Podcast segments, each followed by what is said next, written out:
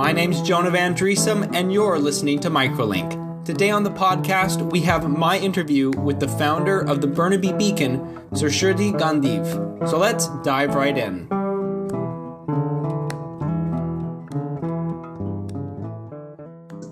What was the thing that first got you interested in journalism?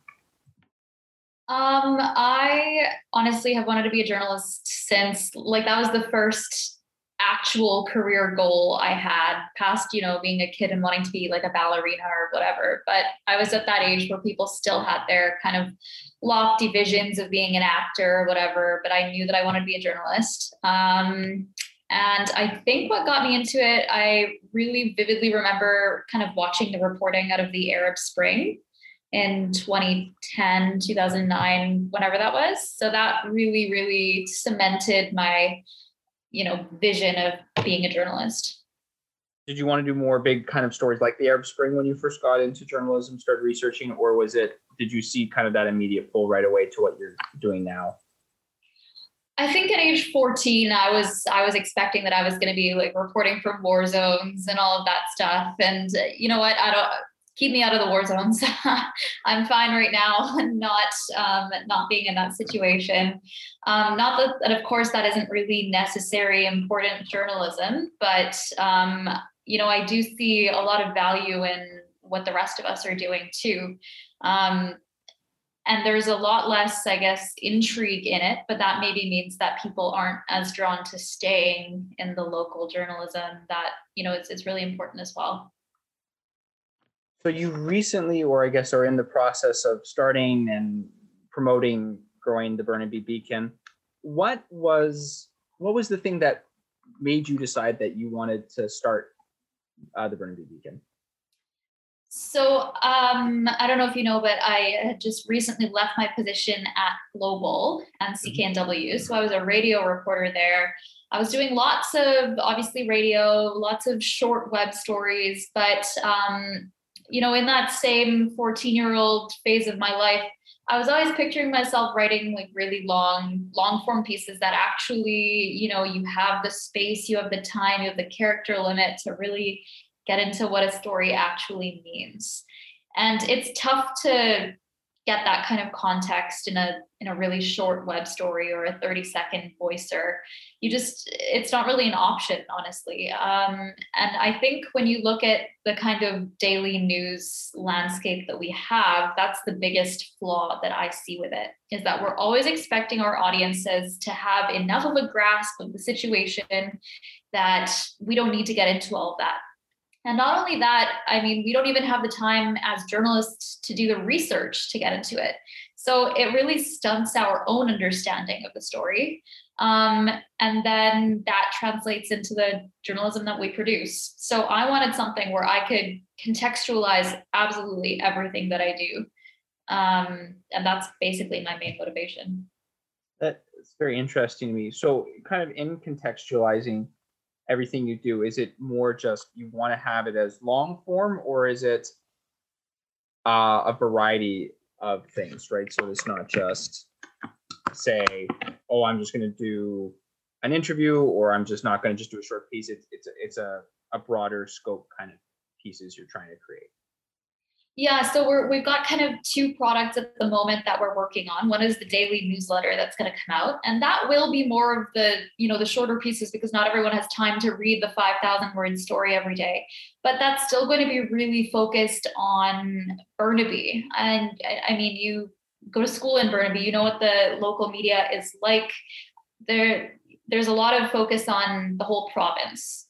Um, Burnaby is a really big center. It's a really diverse community and it's got really great stories of its own, but there just isn't the time and attention that anyone can give those stories. So everything gets kind of pan British Columbianized, I guess. Yeah. So in that sense, that's the context that I'm talking about, and even the short stories. We're sure we might just be doing one interview, but we're still dedicating that time to a Burnaby perspective. And then when it comes to the long form stories, yeah, that's I. I mean, I'm I'm working on one right now, kind of tracking the the variant, like the COVID nineteen variants, um, right from the beginning. You know, in in the UK to to where we are now.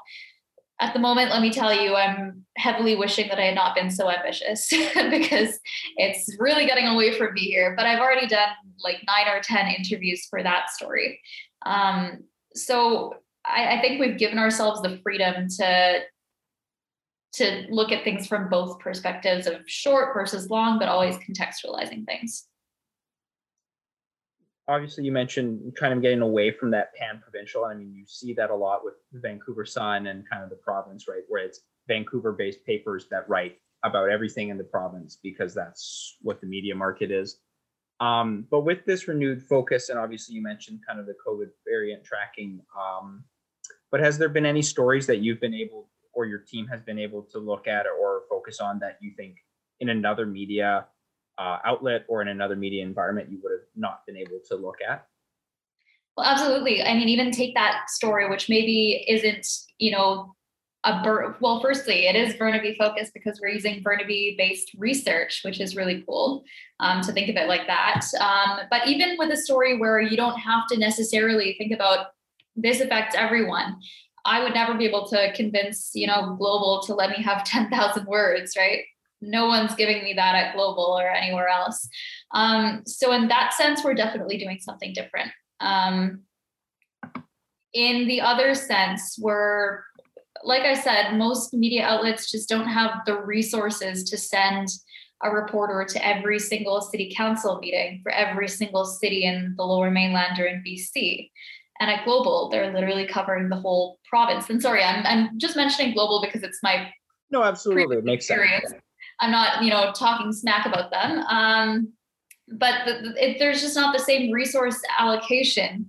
So it might just be Dustin and I at Burnaby Beacon, but we know that this is an important thing for us to do because we're covering Burnaby. So we're always going to be at Burnaby City Council obviously the media environment has been i think one i think one can say dangerous in two senses. One it, has been abusive and people are very threatening towards journalists right now but I, it's also dangerous in the sense of it's it's not a stable industry. It's not something that people um, have been investing money in unfortunately either as consumers or as business people.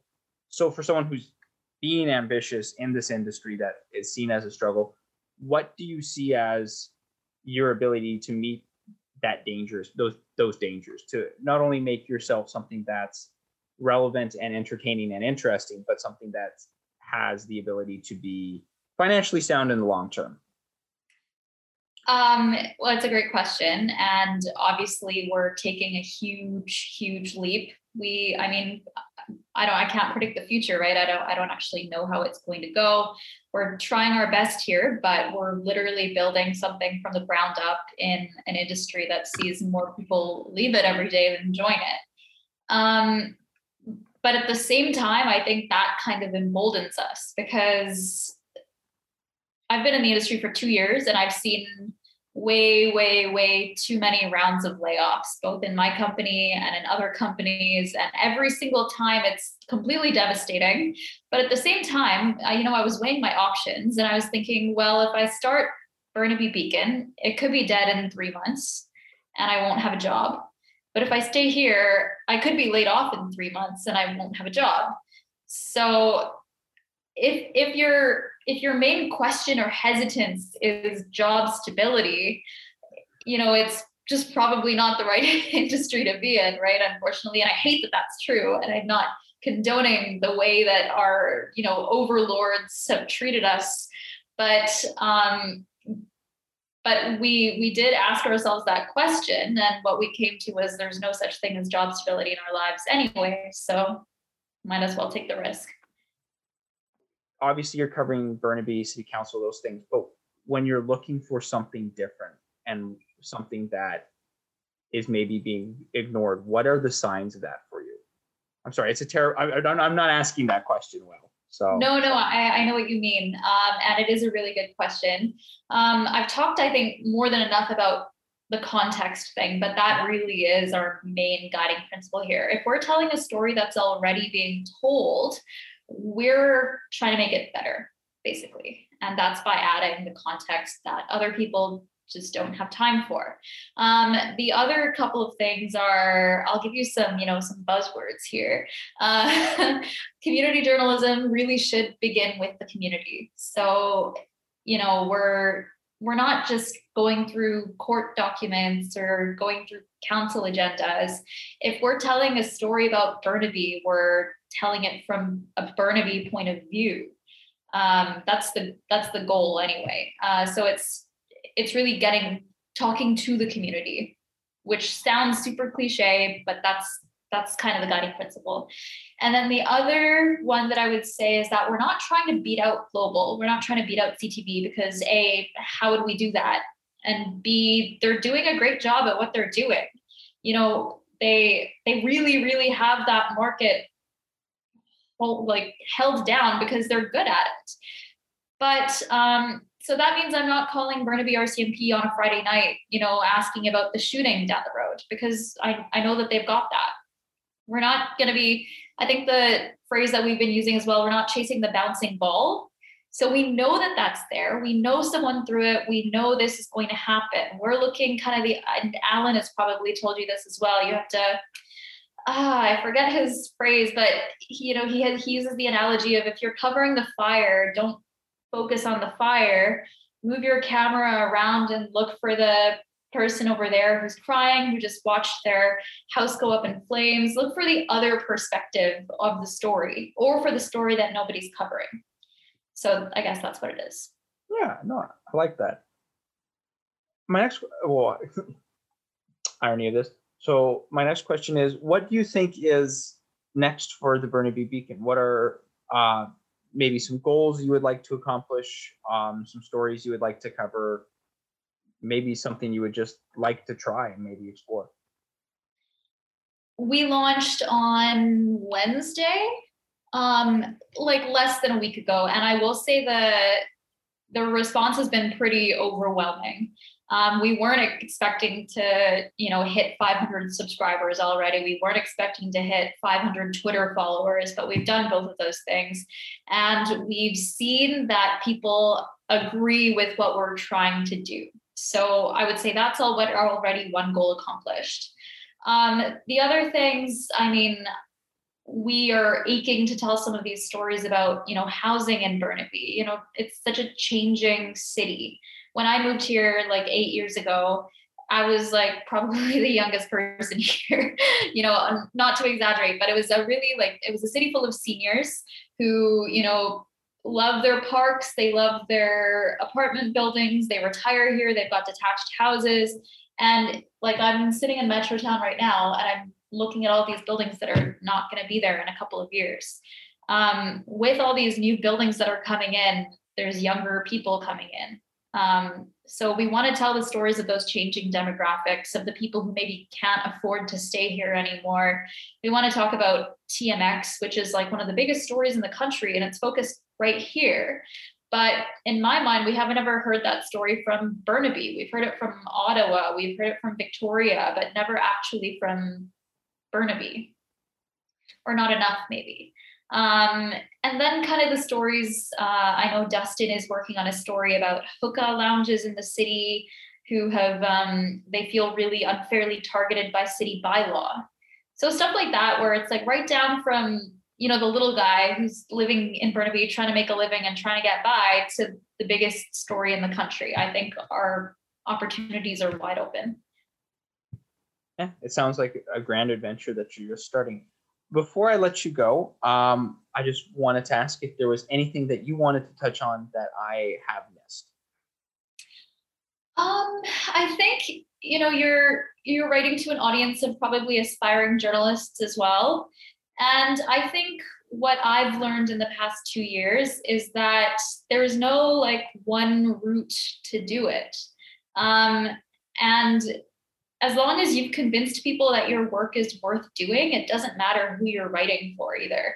I know people probably in the industry are thinking like, you know, why would you leave global for some no name local brand? But I think it's more about the work that you yourself are doing. And I would say to remember that you don't need the brand or the byline in the brand, but the brand needs your bylines. That was our episode for this week. Tune in in two weeks to hear our first episode with President of BCIT, Kathy Kinloch, and to hear our first section of the podcast hosted by our new co host, Stephanie Bond. I'm Jonah Van Driesum, and this was Microlink.